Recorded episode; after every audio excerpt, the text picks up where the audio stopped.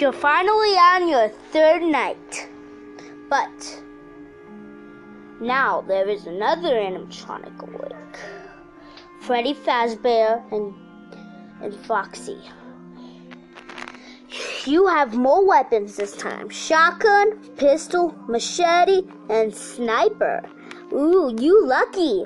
You must have more than enough money to get more stuff. So, you decide to get out your shotgun, and then once you see fire, you instantly shoot it in its eye.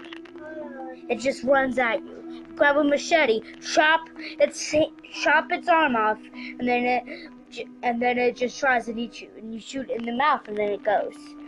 And then you see, and then you hear a very disturbing sound. It was Golden Freddy. So you instantly just sniper it in the head, and it teleports away. You're like, what? That was different than any animatronic I've seen. And then you see Freddy Fazbear.